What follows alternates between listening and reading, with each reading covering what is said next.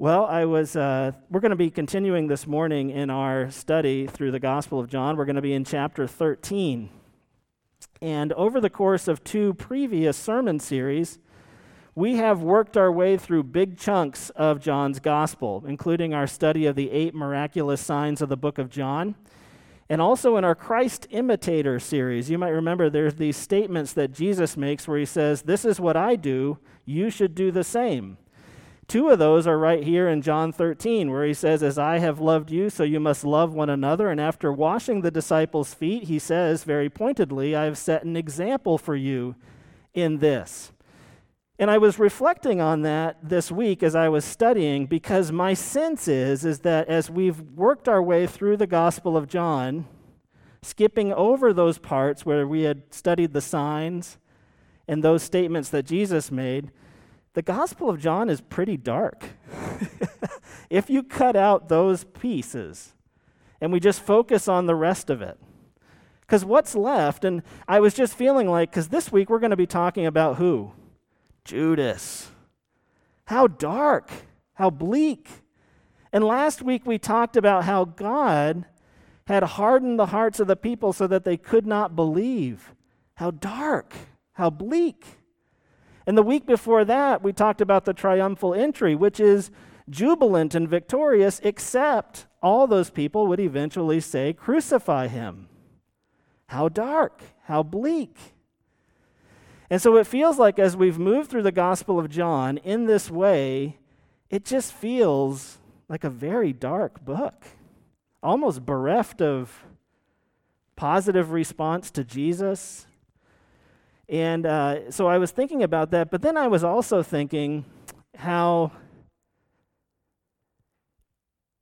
only in the midst of great darkness does the light of Jesus shine so brightly. Isn't that true? And how really what we're seeing Jesus kind of slog through uh, the rejection, the disbelief, the, criti- the criticism, the contentiousness how all of that is a picture, I think, of this fallen world and these days that we're living in before Jesus comes back. It's not like there's no hope. It's not like there's no positive response, no miraculous. All that is happening. And Gospel of John contains that also. We're just conveniently kind of stepping over it because we've already talked about it. But I think that the dark things of the Bible are meant to highlight the bright, brilliant light of who Jesus is and the great hope. The sad things are there ultimately to make us glad. And so I want us to keep that in mind this morning as we enter into yet another very dark, difficult passage covering the life of Judas. I'm going to be here in uh, John 13, beginning in verse 18. I am not speaking of all of you I know whom I have chosen. This is Jesus speaking. But the scripture will be fulfilled. He who ate my bread has lifted his heel against me. I am telling you this now before it takes place, that when it does take place, you may believe that I am he.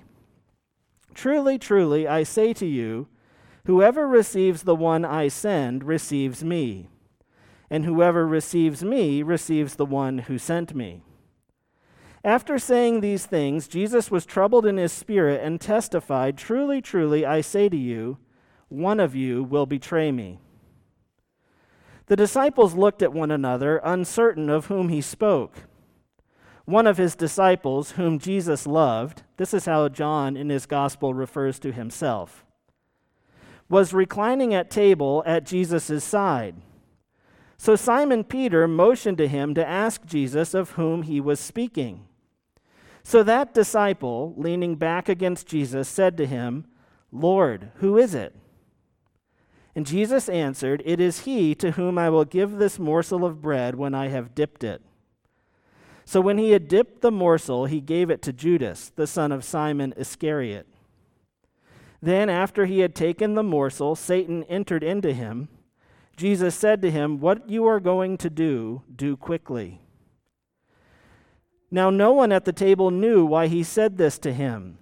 Some thought that because Judas had the money bag, Jesus was telling him, Buy what we need for the feast, or that he should give something to the poor. So after receiving the morsel of bread, he immediately went out, and it was night. When he had gone out, Jesus said, Now is the Son of Man glorified, and God is glorified in him. Uh, let's pray as we enter into this time as we worship God in the study of his word. Dear Heavenly Father, by your Holy Spirit, guide us into your word. Father, I pray that I would say nothing distracting. Father, I pray, Lord, that you would have full sway in our heart and that what you want to say in this time, we would receive gladly in our hearts and minds. In Jesus' name, amen. Well, the great tragedy of Judas is, of course, that although Judas personally witnessed Jesus make men who had been born blind to see, he somehow remained blind to what it all meant. Judas's very eyes beheld the paralytic get up. Guys, he was there. He saw him take his mat and walk out of the room. At Jesus' command, Judas beheld a legion of demons invade a herd of pigs and plunge over a cliff to their death. Judas was present when water was turned into wine. And at the feeding of the 5,000, along with the other disciples, he personally took bread and fish from Jesus' very hands and distributed the miraculous meal to the hungry crowds. Then afterwards, Jesus he walked around and filled one of the 12 baskets with the leftovers. Judas witnessed Jesus walking on water. He was there when Jesus, at a word, commanded a storm to be still and it went dead quiet. He would have been there when Lazarus, at another word from Jesus, came forth from the tomb. He heard Jesus confound the leading experts and religious leaders of his day with a superior wisdom that simply could not be argued against. He was not just a witness to the power and authority of Jesus, though, he also experienced some of that power and authority firsthand, flowing through him. In Matthew 10, we are told that the disciples, including Judas, presumably, were given power and authority to cast out demons and heal illnesses, and they were sent out by Jesus two by two to do those things and to proclaim that the kingdom was at hand. So Judas was an evangelist, he was a miracle worker, he was a healer, he was a member of Jesus' inner circle, he was a witness to all his works and teachings, and he was also a thief, a disillusioned man, a traitor, and a counterfeit disciple. Judas and Jesus had been friends for three years. And as one of the twelve, Jesus' inner circle of disciples, they would have been more often together than apart during those years. They traveled the country, they shared meals, they laughed together, talked, and worshiped together. They said good night before settling down, they said good morning when they woke up.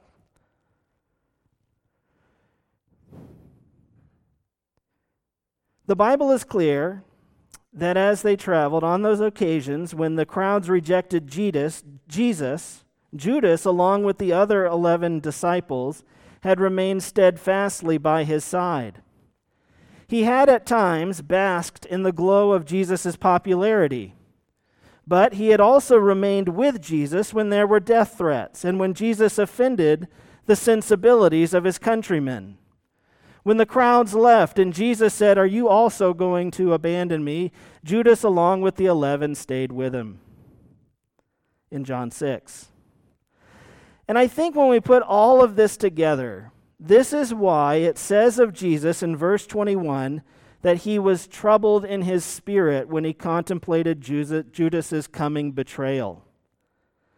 This is a description of our God feeling heartsick at the suicidal, self harming, and destructive path that his one time friend Judas had chosen for himself. Like Esau, who sold his birthright for a bowl of soup, Judas would tragically trade all the riches of heaven for 30 pieces of silver. and Jesus was heartsick at the thought of it. It was this that caused Jesus' spirit to feel so troubled. I believe he was profoundly sad for Judas. Judas's full name was Judas Iscariot. And Iscariot most likely means from Kerioth, which would seem to indicate that he or his family hailed originally from the small city of Kerioth in southern Judah. All the other disciples, interestingly, were from the region of Galilee further north, so he may have been kind of an outsider among the twelve. We are told in John 6:71 that his father's name was Simon Iscariot. And except for these small biographical details, we have no information about Judas's life before becoming one of the 12 whatsoever. He was probably from a small town in southern Judah and his dad's name was Simon. Beyond that, we don't know what he did for a living. We don't know if he was married. We get very few insights into his personality or his family relationships. However, although we do not know much about Judas, the Bible makes it plain that Jesus understood the man better than he knew himself. On five separate occasions, Jesus made it plain that in his omniscience, he knew exactly who Judas was. He knew what he was doing and what he intended to do. In John 6, 70 through 71, for example, Jesus said, Did I not, did I not choose you, the twelve? And yet one of you is a devil. He spoke of Judas, the son of Simon Iscariot, for he, one of the twelve, was going to betray him. Again, referring to Judas earlier in John 13, after washing the disciples' feet, Jesus says in verses 10 through 11, You are clean, but not all of you. For he knew who was to betray him. That was why he said, Not all of you are clean.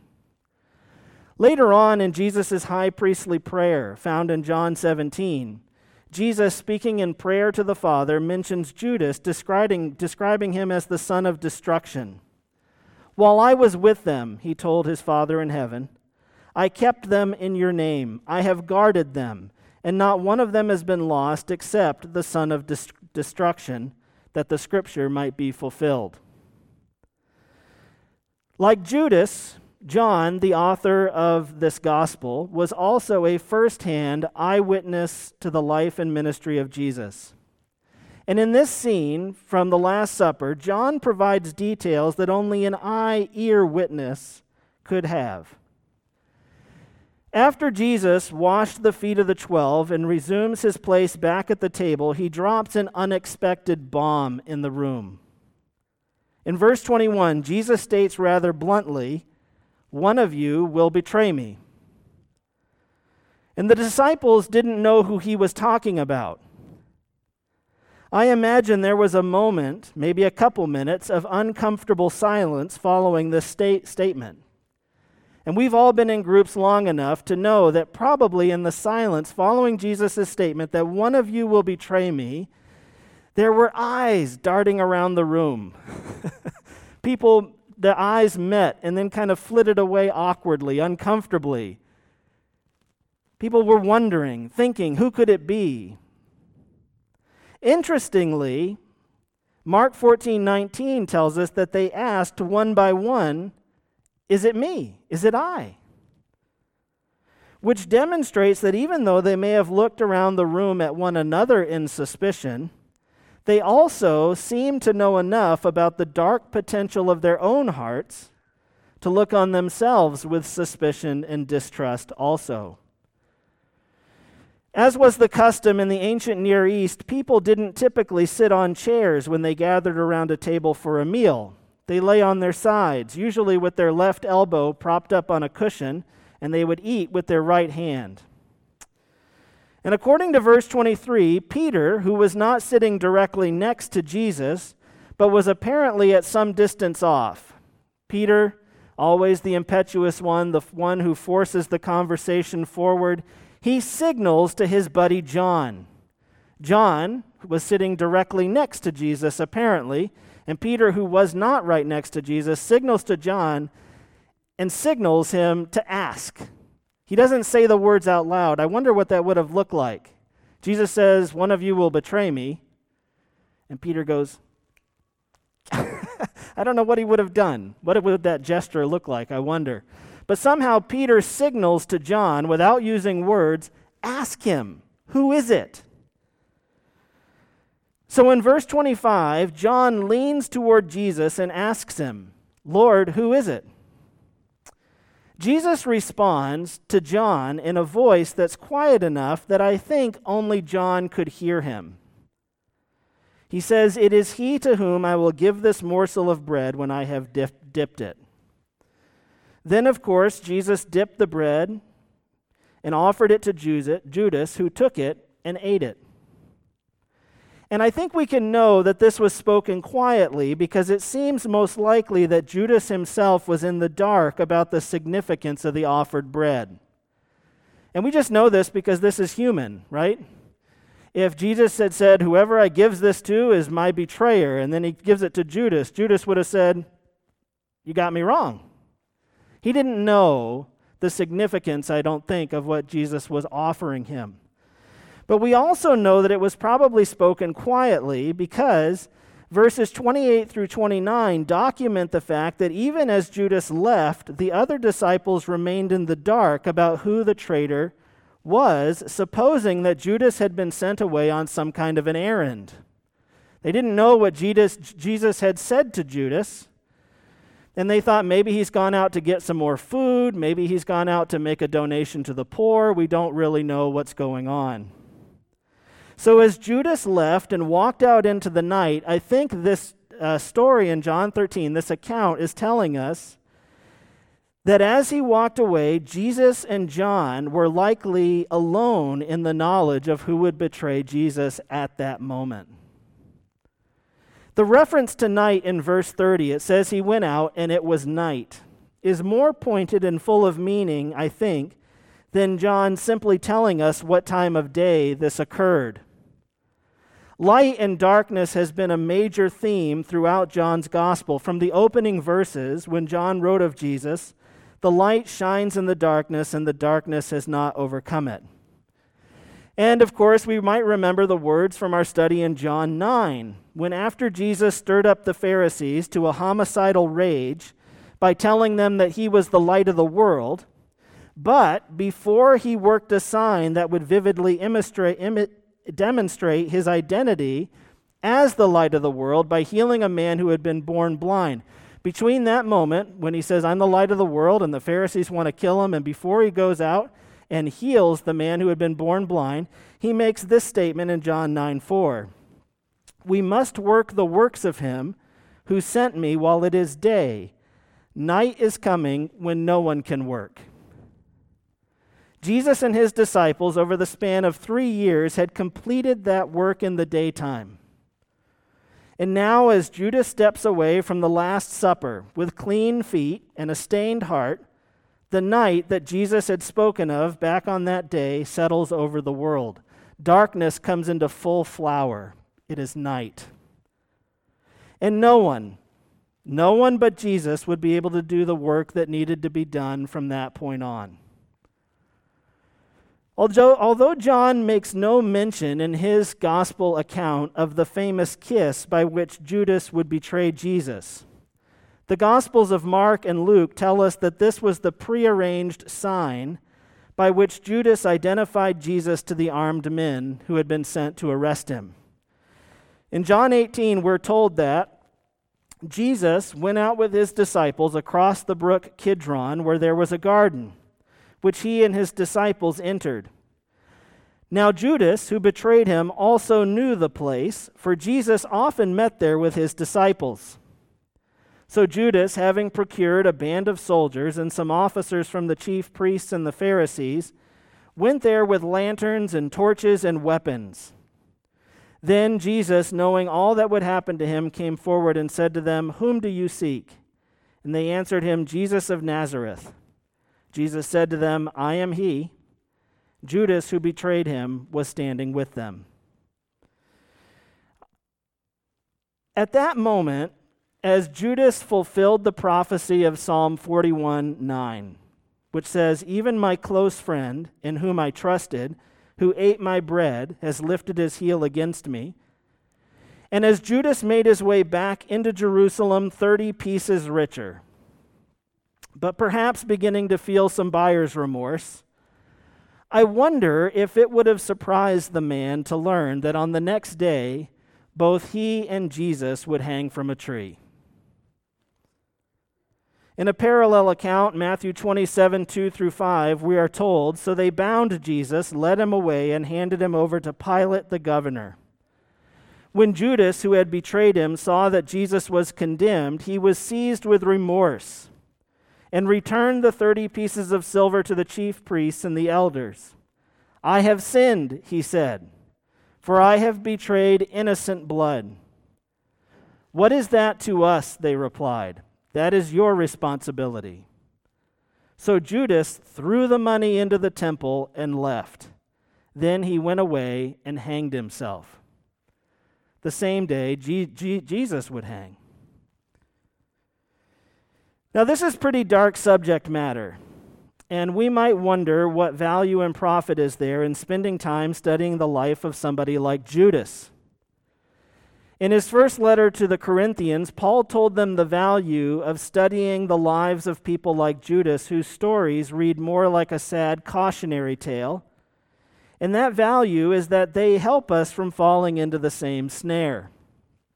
Reflecting on those stories of moral failure and their consequences in the Old Testament, Paul writes in 1 Corinthians 10 Now these things occurred as examples to keep us from setting our hearts on evil things as they did. These things happened to them as examples and were written down as warnings for us, on whom the culmination of the ages has come. So, if you think you are standing firm, be careful that you don't fall. I think clearly what Paul is saying about the value of stories like Judas's, or like those in the Old Testament of figures who, whose lives are not an inspiring message or an example to us, they're a cautionary tale.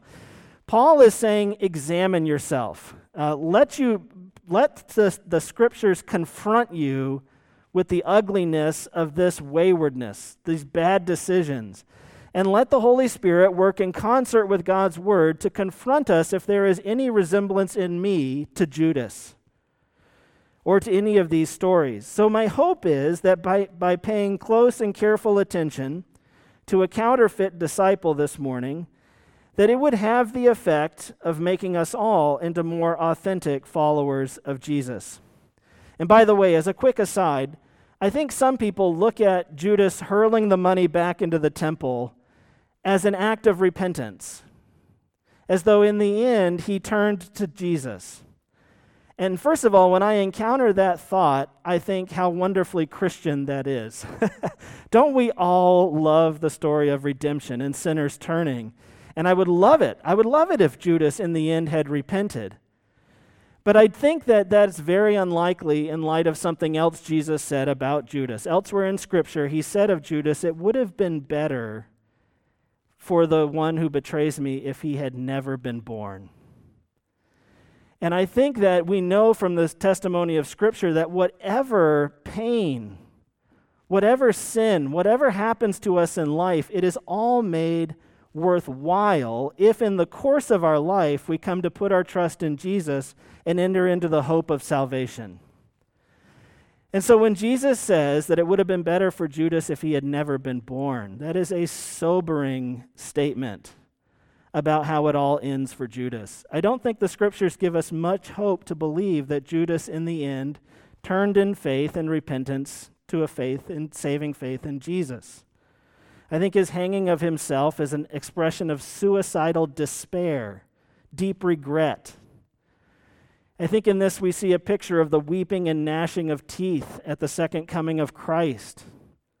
There will be profound regret, but that is not exactly the same as repentance, unfortunately, for Judas. But again, my hope is that by studying the sad story of Judas, we would be made glad. By studying this dark stuff, we would see the light and the hope of Jesus. Now, one of the things I think that's really important before we dive into this, uh, the, this section of our study of the life of Judas is that the Bible ultimately is very fuzzy and unclear about exactly what Judas's motives were in betraying Christ. I think there's enough here in the body of the gospel accounts to give us a pretty good idea, but ultimately we can't say with great precision it was because of A, B, C, and D that Judas did what he did. And on the one hand, that's very frustrating because I would like to know exactly what Judas was thinking. Exactly what did you think would happen? What did you hope to obtain? What was your big plan? But I think the reason why the Bible is a, a, a, little silent about Judas and his exact motivations is because I think if we could figure out exactly what made Judas tick, it would make it all the easier for us to wash our hands of that personally and say, well, I'm no Judas. I don't struggle with that particular set of temptations. I would never betray Jesus over 30 pieces of silver in a hope for political gain. And so I think it's a little bit fuzzy about exactly what his motives were because it want, I think scripture wants us to know that we all have the dark potential in our hearts to betray Jesus for lots of reasons. And Judas is sort of like a a, a Rorschach test, if you will, where we can kind of see in him all the dark inner longings of the human heart that can bring us to a place where we are willing to sell out Jesus for something else. And that maybe if we could put our finger exactly on what Judas's specific reasons were, it would make it very easy for us to say, Well, I'm no Judas. I would never get there. But I do want us to take a look at Judas. Let's try and understand this man there are more than a few indications in Scripture that it is not only possible, but actually quite common that people imagine themselves to be followers of Jesus when in fact they are not. Take, for example, in Matthew 7, where Jesus says that on the last day there will be many who will say to him, Lord, Lord, did we not prophesy in your name and cast out demons in your name? and many mighty works in your name. And what does Jesus say to them? He says, I never knew you. Depart from me, you workers of lawlessness. I think something similar is going on with Judas. Judas had been a follower of a Jesus. But I don't think it can be truly said that he was ever a follower of the Jesus. Because the Jesus he had been following was really a Jesus of his own invention a product of his fallen hopes and desires which he had projected onto Jesus. And when Jesus confronts Judas with who he, tru- with who he truly was, Judas became disillusioned with him. Now, this kind of reminds me of when I was a little kid and my mom took me to a crowded grocery store at Christmas time and she said, Joshua, stay where I can see you. She was busy going through the store, grabbing stuff off the shelves, and I was following her along. But at one point, I stopped to look at something, and I looked up. My mom was wearing a green jacket, and I started following a green jacket. And we got into the produce section of the store. The green jacket turned around. It was not my mom. And I became horrified. I think Judas thought he was following Jesus.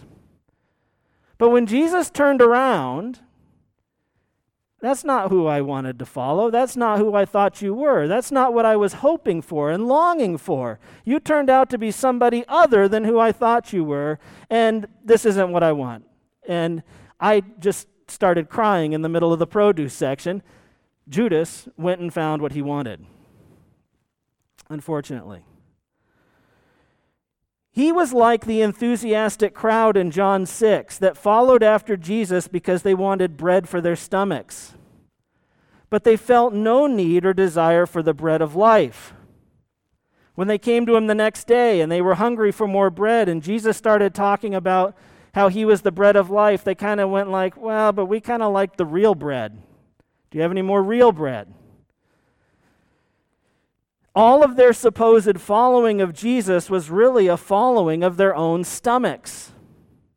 In Philippians 3:19, it could have been speaking about that bread-seeking crowd or Judas when it says their end is destruction. Their god is their belly and they glory in their shame, with minds set on earthly things. And when Jesus revealed his true mission and who he truly was by talking to them about their deeper need, their soul hunger, they found him off putting, offensive, strange, and they walked away. Judas, similarly, has been following Jesus in the hopes, no doubt, that his place within Jesus' inner circle will improve his standing when Jesus comes into power. When he reveals himself to be the long awaited Messiah. John tells us also that Judas was a thief who used his position as the disciples' treasurer, the keeper of the money bag, to embezzle money out of that money for his own whatever he wanted. I think Judas at one point believed that Jesus truly was the Messiah. But like so many others, he completely misunderstood the full meaning of, of that. Judas, I think, was probably a patriot. He wanted to see Israel liberated out from under the boot of Rome. And he hoped, no doubt, to be an important man in Jesus' new government when he eventually came into power. But just like the crowds in John 6, he did not feel the deeper need to be liberated from bondage to sin and death. His hopes surrounding Jesus were essentially earthbound and carnal. He desired to see Israel liberated from Roman oppression, but he was blind to the chains around his own soul. And so, as Jesus approached Jerusalem and he began talking to the disciples repeatedly about how he must be handed over and crucified, Judas, and I think Judas alone among the disciples, understood him to be speaking literally. And he became offended and disillusioned. Matthew 26 begins with Jesus telling his disciples, including Judas, the Son of Man will be delivered up to be crucified. And just a dozen verses later, we read Then one of the twelve, whose name was Judas Iscariot, went to the chief priests and said, What will you give me if I deliver him over to you? The sequence is clear. Jesus starts, Jesus essentially, Judas looks up and realizes, Well, I'm following a dead end. This isn't going to bring me what I've been looking for. And here is what we must see. Hebrews 12:2 tells us to look to Jesus, the author and perfecter of our faith. It's very very important that we don't look to a Jesus but to the Jesus as he really is. The Jesus we see matters. And the question for us as we study the story of Judas is do we see Jesus clearly? Judas did not, and that was his undoing. How about me? Do I see you clearly, Jesus? Judas's preference for the Jesus he imagined and hoped for was an invention of his fallen desires and ambitions. And this caused him to be offended by the real Jesus when he showed up. Because he was blinded by a hoped for Jesus, he saw no beauty or excellence or necessity in the real Jesus. And this led him to betray what was infinitely valuable and precious for 30 pieces of silver. And this trading of the infinitely valuable for just a little bit of this earth is always what comes from not seeing Jesus clearly. There are many people who are motivated to follow Jesus because they perceive that there will be some this worldly benefit in doing so. This is very common. And we see this today in things like the prosperity gospel.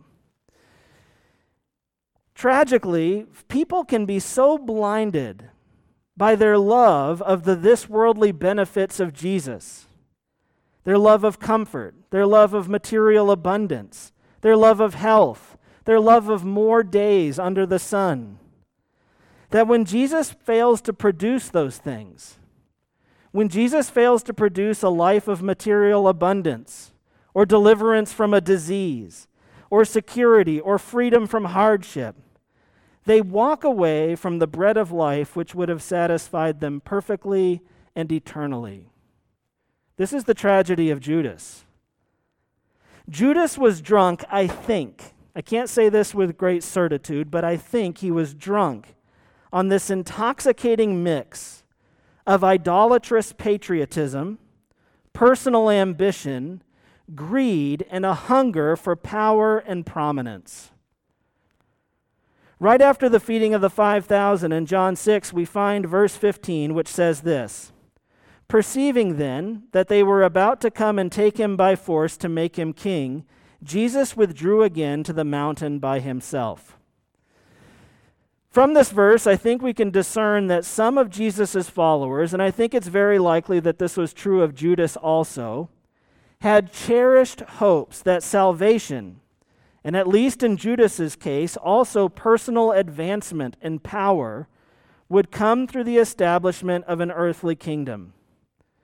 They saw Jesus as the sort of king who would restore Israel to its former glory and prominence. From Jerusalem, Israel would flex its muscles and project its power over all the earth.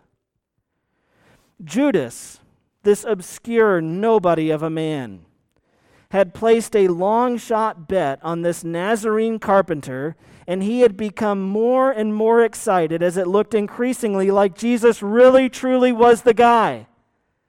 He was there when they came into the city, and everybody was crying out, It's the Messiah. And Jesus didn't stop them. In fact, he was encouraging them. And he's getting more and more excited. This is really happening.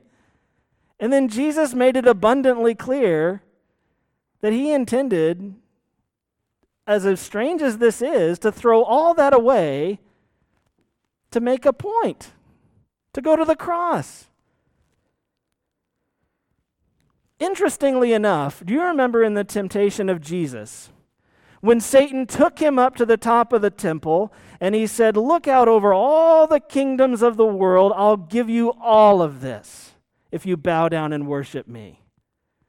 And Jesus said, No. Judas essentially wants that. And he said, Yes. Give it to me. And he's pinned his hopes on obtaining that on Jesus, as perverse as that sounds. That's not what Jesus was all about, at least not in the sense that Judas understood it.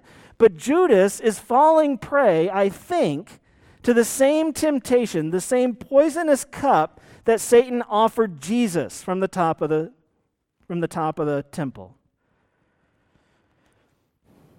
Judas imagined his arc as a rags to riches story. Maybe there was a girl involved. I don't know. We don't know any of that stuff. But all of these things that are common to man, he's looking at this. He's coming into his own. He's going to come into his power. Jesus is the golden ticket, the lottery ticket that's actually going to pay out. And then Jesus is going to throw it away? I better get what I can out of this scenario because my plans are not going to come together the way that I had hoped. He wanted a million dollar payout, but he'll take 30 pieces of silver if that's all Jesus is worth in the end. We see something similar sometimes in our own days. I think. Similar, but not the same. When people want revival in the United States, not primarily so that their unbelieving neighbors and coworkers will be saved from their sins, but so that America can return to her former glory. We recognize this strange mingling of religious fervor and political ambition among Jesus' followers even today. Some habits die hard. Yes, the Jesus we see matters because we will become who we worship. Jesus identified Judas by offering him in sincerity the bread and the wine. And Judas identified Jesus with a false gesture of a kiss. Uh, I think there's significance in the, in the selection on the part of Jesus to identify Judas with the bread and the wine dipped together. What does that remind you of? Reminds me of communion, the broken body, the spilled blood. Jesus was offering Judas in sincerity all that his heart longed for and more. And Judas, that rascal, took it as a false act of worship and friendship and ate it. I think this is what it means in the New Testament when Paul warns some of you who are eating, taking communion, while in the midst of egregious patterns of sin, you're eating and drinking destruction onto yourself. We're receiving from Jesus the bread and the cup, and like that rascal Judas, we're just eating it in a way that's totally tone deaf to the fact that we are living in the midst of gross betrayal without repentance, without a turning. And the Apostle Paul says that is why some of you are horribly sick and dying. That's serious stuff. And Judas, for his part, when he meets there, the prearranged symbol by which he would identify Jesus was the very false offering of a kiss. And how much that must look like the false worship of a counterfeit disciple. The singing, the words, all the things that come with worship are just noise. It's fake, it's false. Jesus was not betrayed with a slap, he was betrayed with a kiss. Judas betrayed Jesus with a kiss. He drew near and honored him with his lips, but all the while his heart was mastered by other things. Remember how Judas hid behind a thin veneer of spirituality when he chided Mary for anointing Jesus with her costly ointment. He said, Why was this ointment not sold and given to the poor? He feigned concern for the poor, but John tells us he said this not because he cared about the poor, but because he was a thief. In 1 Timothy 6 5 through 10, it says that a false follower of Jesus is someone who imagines that. Godliness is a means of gain. Now, there is great gain in godliness with contentment. For we brought nothing into this world, and we cannot take anything out of the world. But if we have food and clothing, with these we will be content. But those who desire to be rich fall into temptation, into a snare into many senseless and harmful desires that plunge people into ruin and destruction. For the love of money is the root of all evil.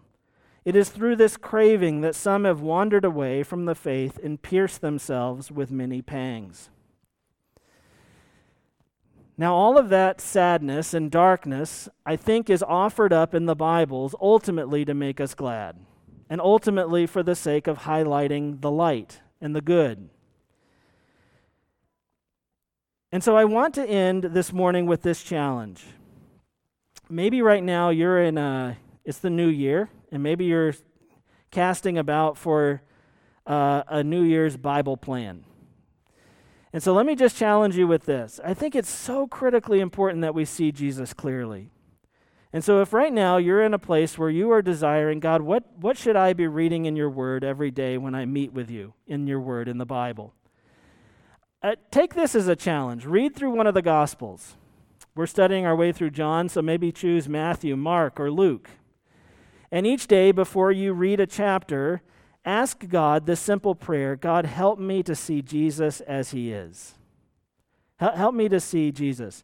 You know, as disciples of Jesus, as sincere from the heart imitators of his example, Jesus is the target at which we are aiming our lives. And you can't hit a target that you can't see very clearly. Judas missed fantastically. That bullet went winging off into the bushes, didn't come within a mile of the target. Something was wrong with his sights.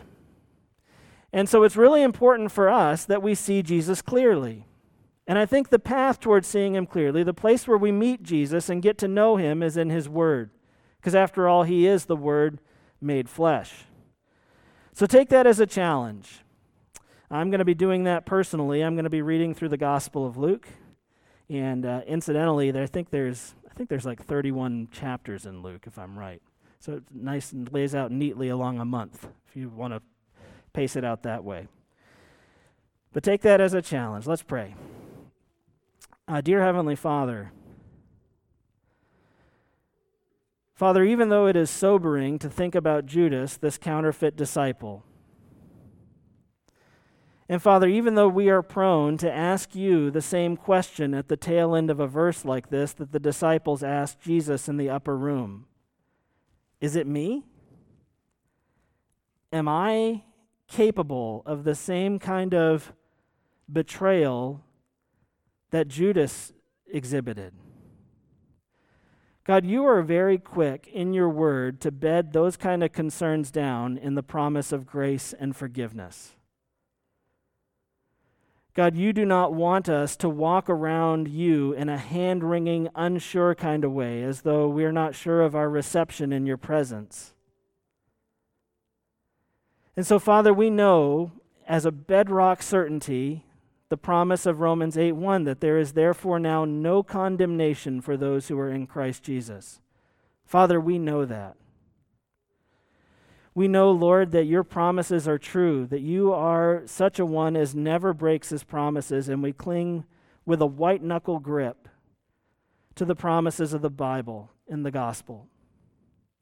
But Father, your word is also true and also speaks to the fact that we should be sober in taking inventory of our inner world. That the same tendency that Judas had to betray you for this world, for the things of this world, that that exists in us, even as we're struggling to put off the old man. And so, God, we thank you, Lord, for the knowledge that your grace is not only to cover all of our sins, but also to keep us from sinning. And so, Father, if there is anything in us that is a betrayal of you, if there is anything that we have grown to prefer over you, if there is any sin, Lord, that has us in a death grip. Father, please, in your mercy, in your grace, make that plain to us as we read the Gospels, as we read our way through Matthew or Mark or Luke. God, would you open our eyes to the dangerous place that we are in, if that is true? So, Father, we pray this. We pray you to open our eyes, help us to see Jesus clearly, and help us by degrees over time to become more and more like the God who saved us. And we pray this in Jesus' name. Amen.